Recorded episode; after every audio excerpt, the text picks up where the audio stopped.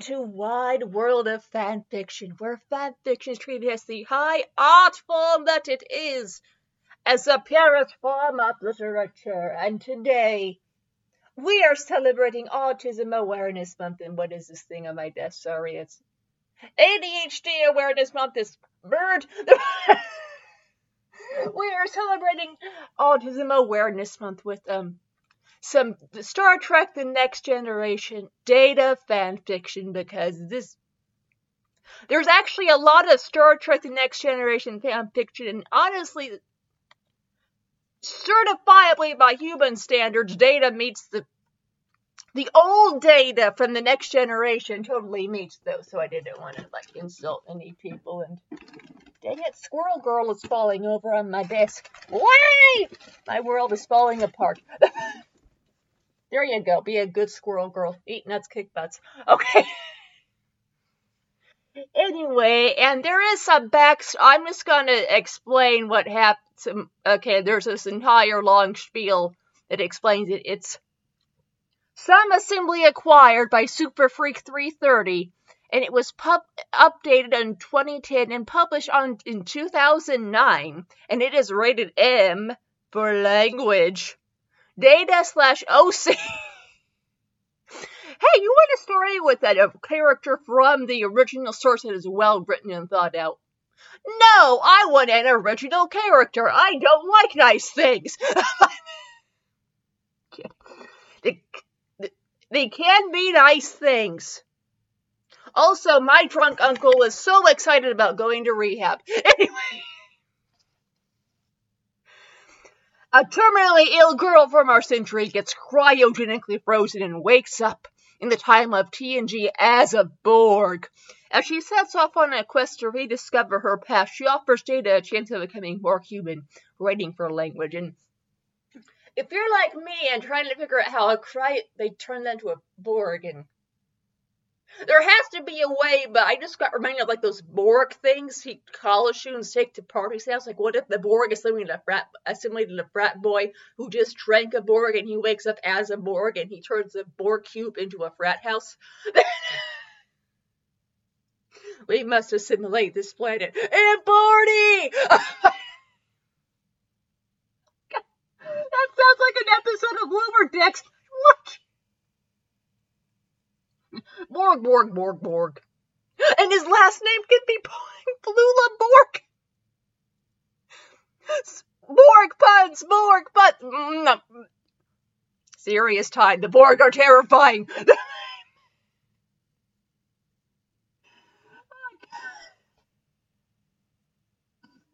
Oh gosh, you should scare the crap out of me as a child, but now I'm like, yeah, parody fan fiction.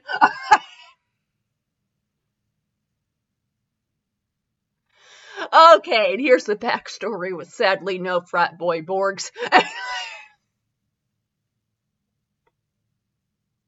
Janeway, Janeway had that. Janeway spread a virus that destroyed the collective. Chad is going to destroy the collective with his pure, with his big dick energy.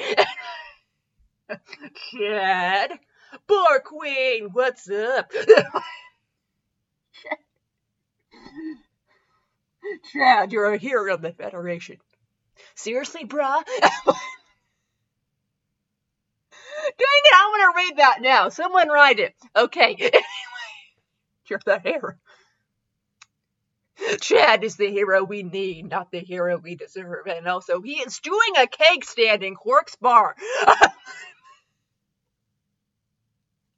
Character profiles and background info. Chad, Chad, Chad. Aiden Alistair, he is 16, a Vulcan male, and he is. Okay, looks like a Vulcan, and he is a brass and cocky young Vulcan Borg, and he has an intense bond with Winifred. And he is so, yeah, that's who she's stuck with in the cryogenically frozen, and he is. Oh, also, he's horny because he's a teenager and he likes dirty jokes. Fun fact, that's that's how people realize I did not have autism as a child. I understood way too many dirty jokes. We think your daughter who doesn't talk much and is seems really quiet, has autism. Can we test her for that? The chili parlor slash whorehouse was called the Squirtsmith teacher. Uh, yeah, she doesn't have autism. If you ever want to get out of an autism test, just think of the worst joke you could think. Oh gosh, good times, good times. I did go to speech therapy though, so we're getting out of class. He will often joke Fred about how whenever he sees an attractive female that he wants to bang her senseless. And how, he's a very out of character Vulcan. Okay. And Winifred, Fred Alistair is, why they have the same last name, excellent question. 25, a human female, and he is, she is, she is 5'4 and 120 pounds, and she looks like a human, looks like Tasha Yar. Okay. She was born in 1998, had suffered from Batten disease, did it cryogenically frozen, and uh, she was at a lab in D.C. and she and uh, some Ferengi found her and they sold her and then got so late. Oh, and then she got assimilated without waking up from the. That would really suck. However, that oh, I'm so tired. I'm gonna take a nap. And then you wake up and with like, I don't know, a new a new face. That would be terrifying. or whatever. It's like like it's like like the like the, like the wiener on the forehead is not so bad at that point. Being turned into a Borg while you were asleep is like the worst wiener someone could draw on your forehead. Anyway. Oh, she was placed in a maturation chamber and given her. For, okay, so she was still asleep. So here you go. You are an evil robot now. Shh. Hush, little Borky, don't say. Okay, so she was unconscious. Okay, and okay, and then she woke up, and then uh, oh, she lost her connection. To, I'm summarizing this, and just she was an unfinished civilization assimil- civil- uh, civilization assimilation and yeah once in and they got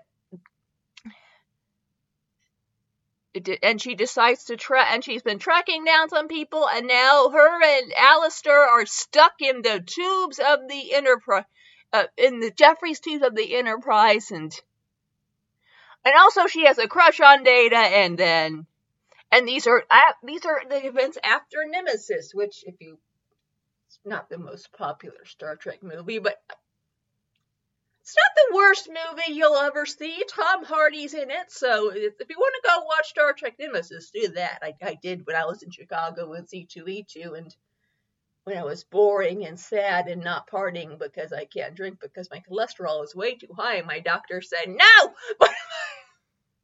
I miss whiskey anyway. Can we get to the story yet? I'll give you some whiskey. Oh, thank you. Chapter one. Let's get to the story. Idy, die, die, die, die. Viewing Data's decision through the connection he had with the ship's computer, Aiden gets slightly upset. Oh no, you don't! Not after all we've went through. Aiden's grimace, Aiden grimaces as he quickly makes his way towards Data's location. As Data is about to implant implement his implant implement his plan, Jaden releases several hundred of his nanoprobes. Who is Jaden? Jaden Smith. What are you? Oh, I think that's misspelling there. Of his nanoprobes into the chamber where they quickly penetrate Data's synthetic skin and, con- and covertly begin to multiply and, integ- and integrate, integra- inter- integrate with this system. Aiden then programmed them while on his way to Data to secretly infest all his systems and create a rather unique and untraceable signal for him, which Aiden intended to beam him directly back to the ship should things go the way he feared they might. After initiating a link with Data's nanoprobe filled positronic brain, Aiden is able to visually see everything Data does. How, how, uh, had Aiden not been a child prodigy and therefore excellent in his creation of stealth nanites, Data's system would have been able to detect the nanoprobes within milliseconds of their penetrating his skin. And I think I hate this person already. Aiden gets. Steamy and Wayne in space. Aiden gives a Aiden gives a cocky smirk as he mentally congratulates himself for being the smartest person ever, organic, Borg, android, or otherwise. Aiden, what the hell do you think you're doing running off like that without telling me? Fred scolds him through her mental link. Do you have any idea how? Shut up! Fred's eyes widen in shock before narrowing to anger. Now, I know you didn't just say what I think you did. You're not suicidal, but if you don't explain yourself, you know I will slaughter your sorry pointy-eared butt. And that, and that is why it's rated M for language. Just wait! Aiden stated, holding up his finger. I'm trying to rescue your boy toy android. Fred, shocked, held her mouth agape. I, I never said he was Data. He, he doesn't even know I, I exist, let alone that.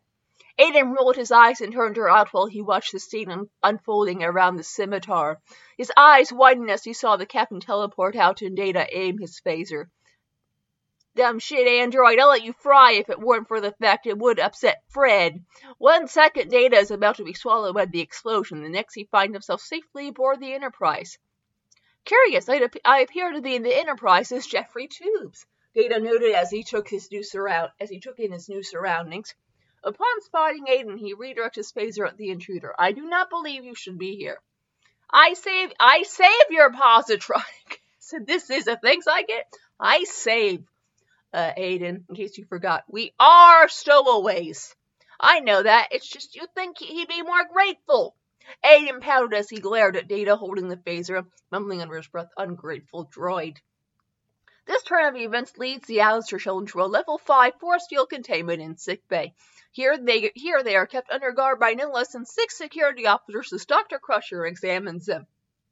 You know, Doctor, Aiden stated as she checked him over with her tricorder. The tricorder. The guards are quite unnecessary. We've been here for some time now, undetected and haven't done anything remotely unadmirable. If our intent was to take the ship, it would be ours by now. This only won him a shocked, scared look from the doctor and a smack upside upside his head but from Fred. Ow! What was that for?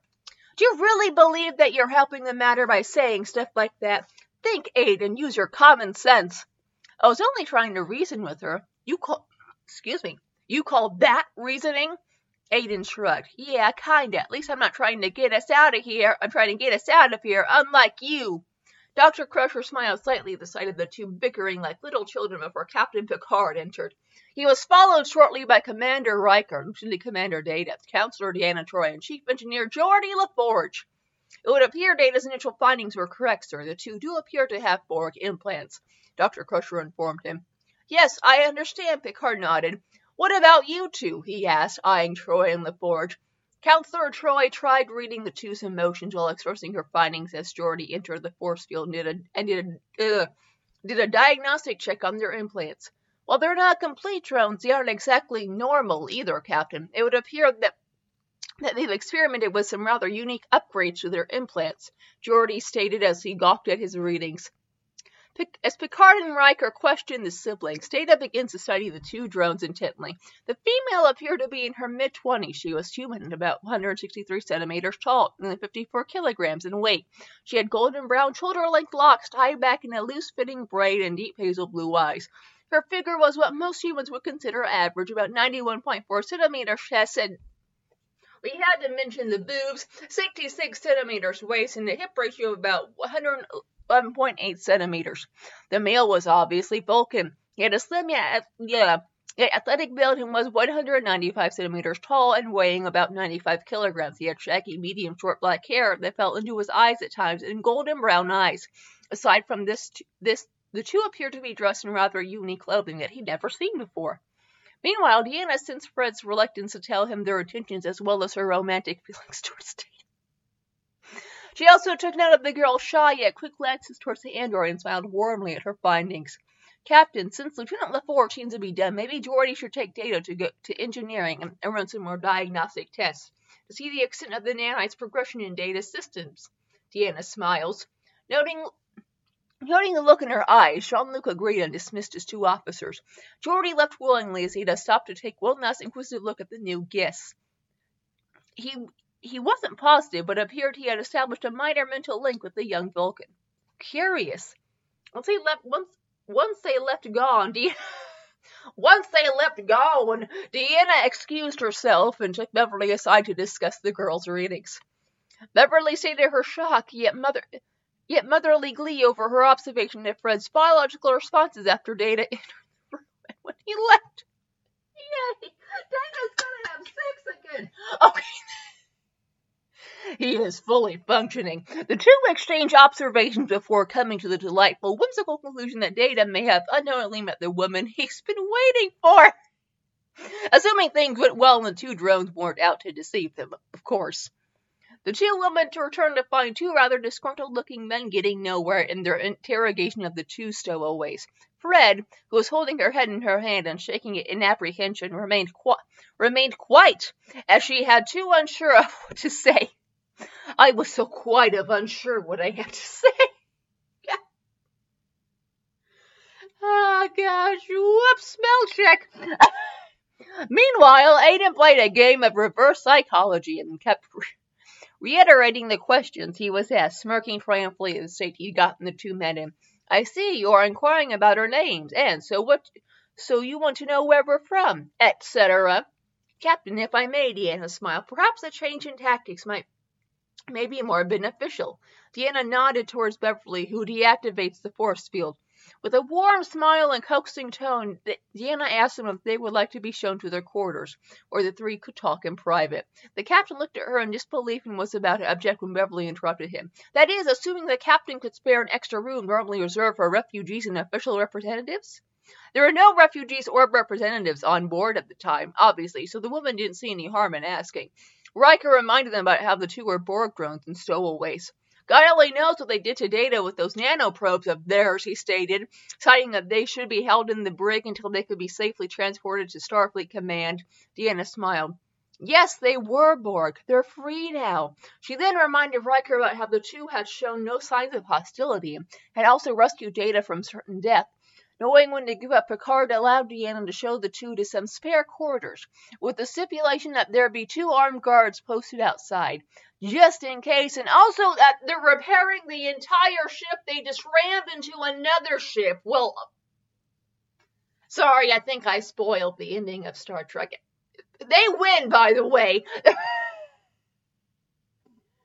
being shown their new humble abode, Deanna talks the two into telling her their story and reason for coming to the Enterprise. After learning about their reasons, Deanna, Deanna is delighted to hear the two have all but created the actual items needed to make Data more human. Which they did, and a side scene that we didn't get to read. We'd basically be making him a reverse cyborg, if that makes any sense. Fred smiled. Shocked from all that she learned, Deanna nods at her understanding and prom- her understanding and promises that they have no need to worry, but that she will have to inform the captain of their discussion. Several days go by, and after receiving permission from Captain Picard, Data joyously assists Fred and Aiden, along with Geordi and Dr. Crusher, in engineering the parts which would soon bring the android's fondest wish to fruition. Not surprisingly, all those involved, except Data, were quick to notice Fred's growing infatuation for Data starting the sex countdown. While Data was mildly worried he might have offended Fred, the others enjoyed watching her blush ever so slightly every time Data got within two feet of her or spoke to her. Meanwhile, Fred was doing her best to maintain her cool and not sh- shudder every time Data happened to touch or bump into her. She was. T- Please don't be Fifty Shades of Grey with Data. That would be weird.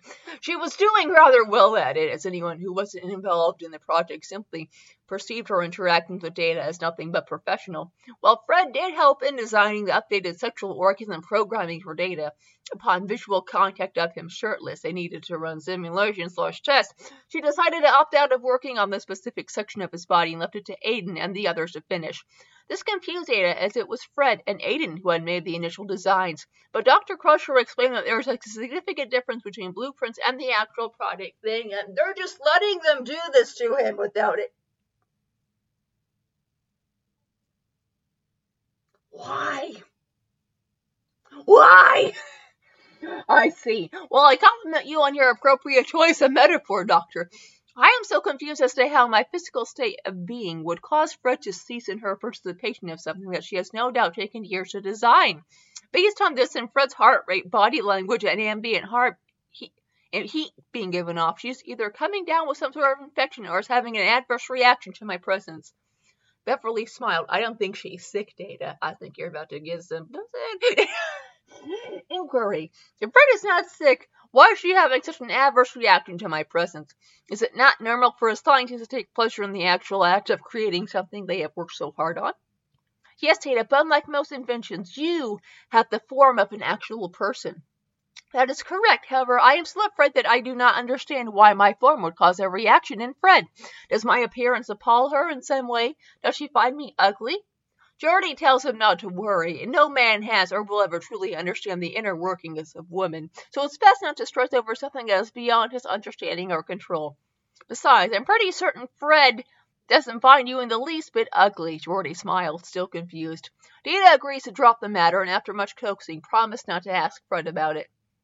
After spending hours each day with the young woman, Data soon, soon, uh, soon, Data soon, soon took note of the slight idiosyncrasies Fred displayed around him. The way she would talk warmly and openly with the others and speak only when necessary with him.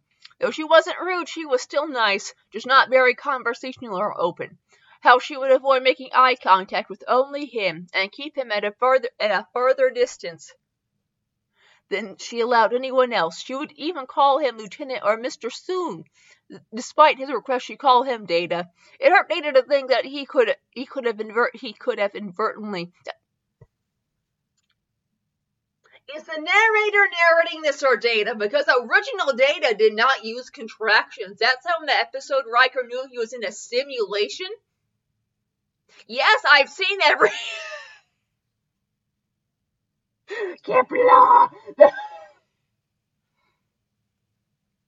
if you want to send me a, a like a like a, a, Star Trek: The Next Generation a, a uniform, any color, and a, extra large because my boobs and my legs, and I'm a tall lady. Send it to my address, which I will never disclose to you, and also I take gift cards and bars of gold and, and a goat for lawn maintenance. he decided that once everything was complete, once his operation was a success, was a success, he would make an attempt at reconciling with the young woman who intended to grant him his dream, yet avoid him at all costs. As for the upgrades to Data's body and neural net, they included the need to breathe, eat, use the restroom, sleep, and eat healthy, which the, con- the consequence for which are, respectively, temporary loss of all cognitive functions, kind of like blacking out, decrease in energy, soil pants, decrease in energy, how much increase in energy? A lot. And weight gain.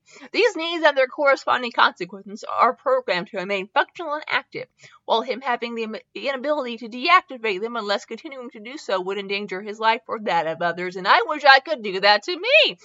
Like if he was stranded or on, a desert planet with few supplies and, would, and a wounded comrade.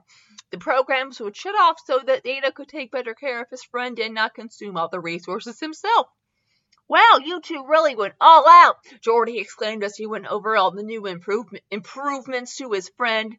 Aiden smiled. Hey, if the droid wants to be human so badly, who am I to deny him?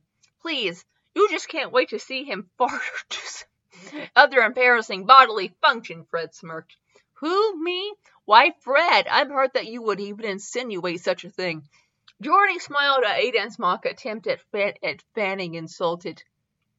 Besides, any real human does the same thing every now and then, and they can't turn it off or on, on or off but a whim. Why should Data be any exception?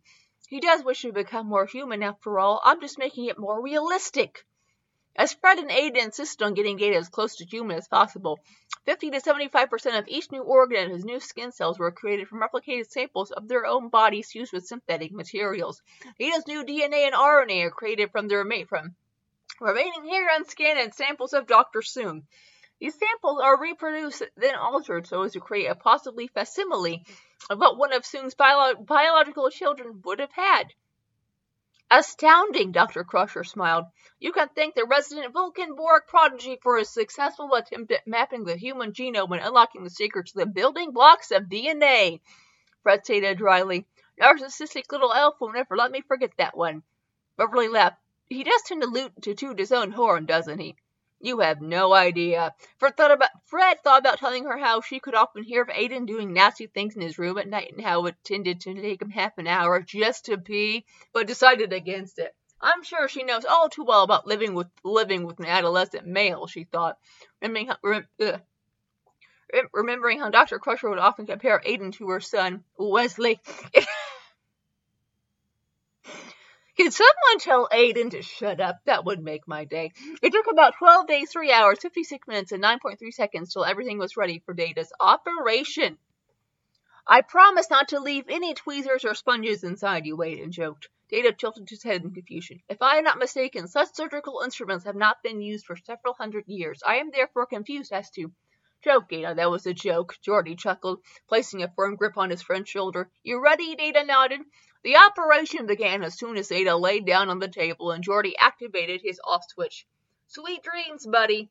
Another 6 hours, 12 minutes, and 16.8 seconds went by before they were all done.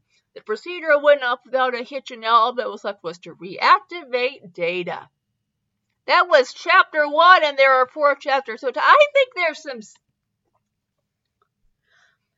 this one uh, it goes this one uses a third person tense. It's, it's weird, but it's it's weird, but actually it's not it's weird, but not bad. And it, there were those spelling errors, like but like compared. We've read worse, honestly. It's just the main is the. It's uh, it's the it's so weird that some people are so emotionally invested in someone having a crush on someone and possibly having sex with them. Just, I don't know. Maybe it's because I am I am an aromantic cyborg and soulless, but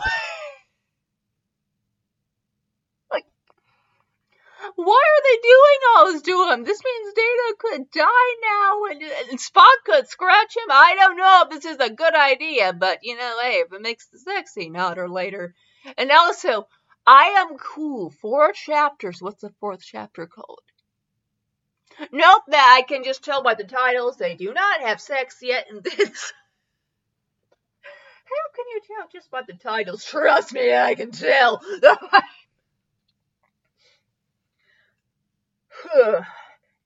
guess, no, six, six or seven. The, the writer would wait until chapter six or seven. It's, don't ask how I know that. I just, I'm psychic, but there's a, you know what? You know what? Super Freak 300 might it with the hot. Now human android on human Borg and lust and angst and romance and Probably slight sexual harassment, but anyway, and I do like the descriptions, which I did skip over. I kind of jumped to the story, like, okay, four chapters. I got stuff to do. A birthday party to plan, which would have been important because I would have understood how they got assimilated into the Borg in the first place. Which, naughty host, naughty host, you're fired. Profiles and background info are important, not just stuff you can skip most other times, but not this time. I'm sorry I disappointed you, co-executive producer That You picked a great story, much better than the ones I was considering, and also we need to do an erotic episode, so you have my permission to look at the adult section. Please, I want you to please read a lot, a lot of adult fan fiction for me. That would be great. Also, but I would need a lot less therapy. but it's fun. Trust me, it's not. moist, moist, moist, moist, moist. I have dreams of the word moist. In my nightmares, all I hear are breasts doing things they shouldn't normally do. They're not feminist. Anyway, and yeah, it kind of explains this. This is how my brain works, by the way. Aiden Alistair, I the, the name is like I don't know why he has a human name or how these him and Fred met, which I hope the next chapter explains because I read this like last week and I probably I use too much of my brain at work and I don't get paid enough for it, frankly. So honestly, sometimes the gay porn gets mixed in with short stories, kids. The word shorts was in the title. and trust me, I read all the gay porn.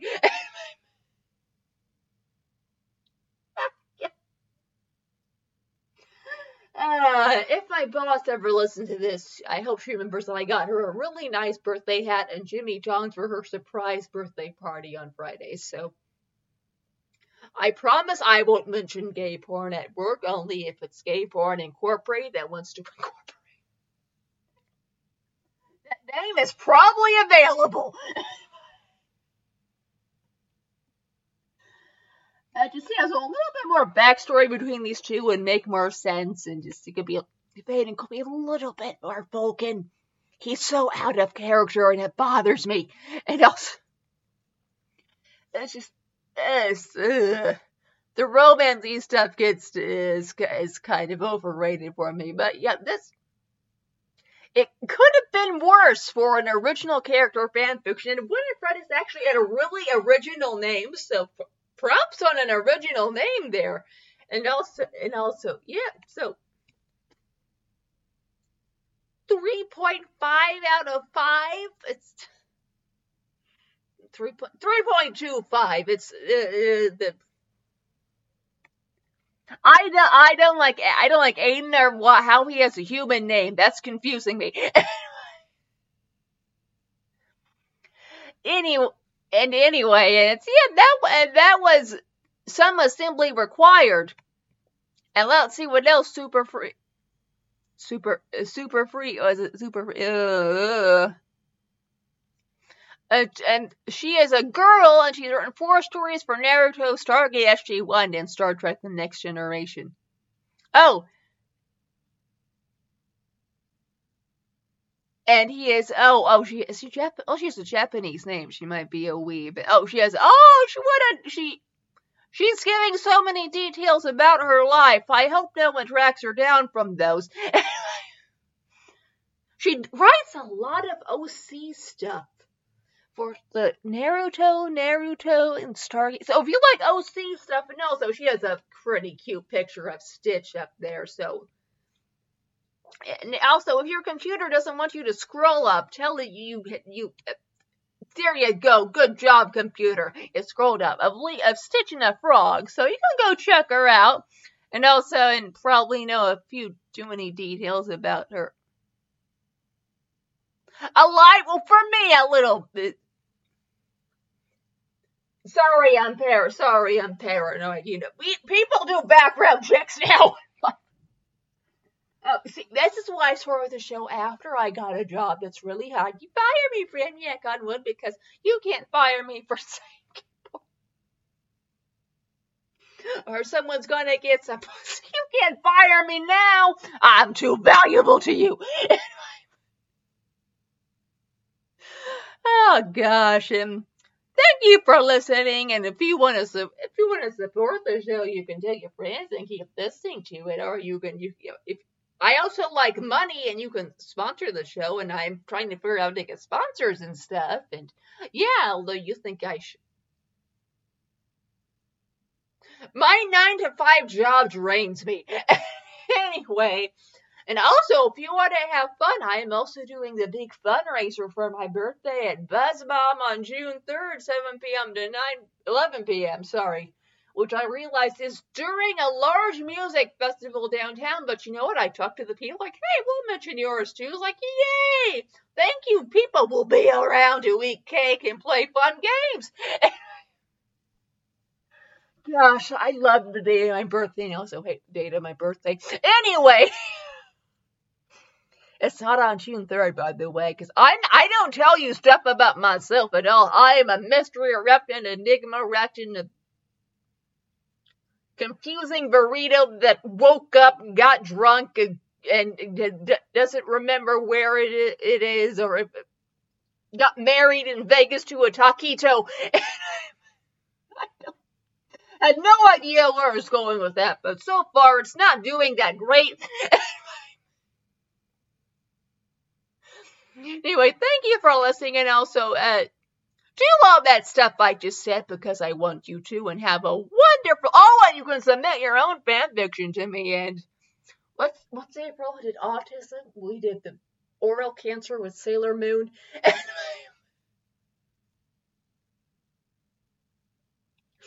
I'm sorry, seven year old self.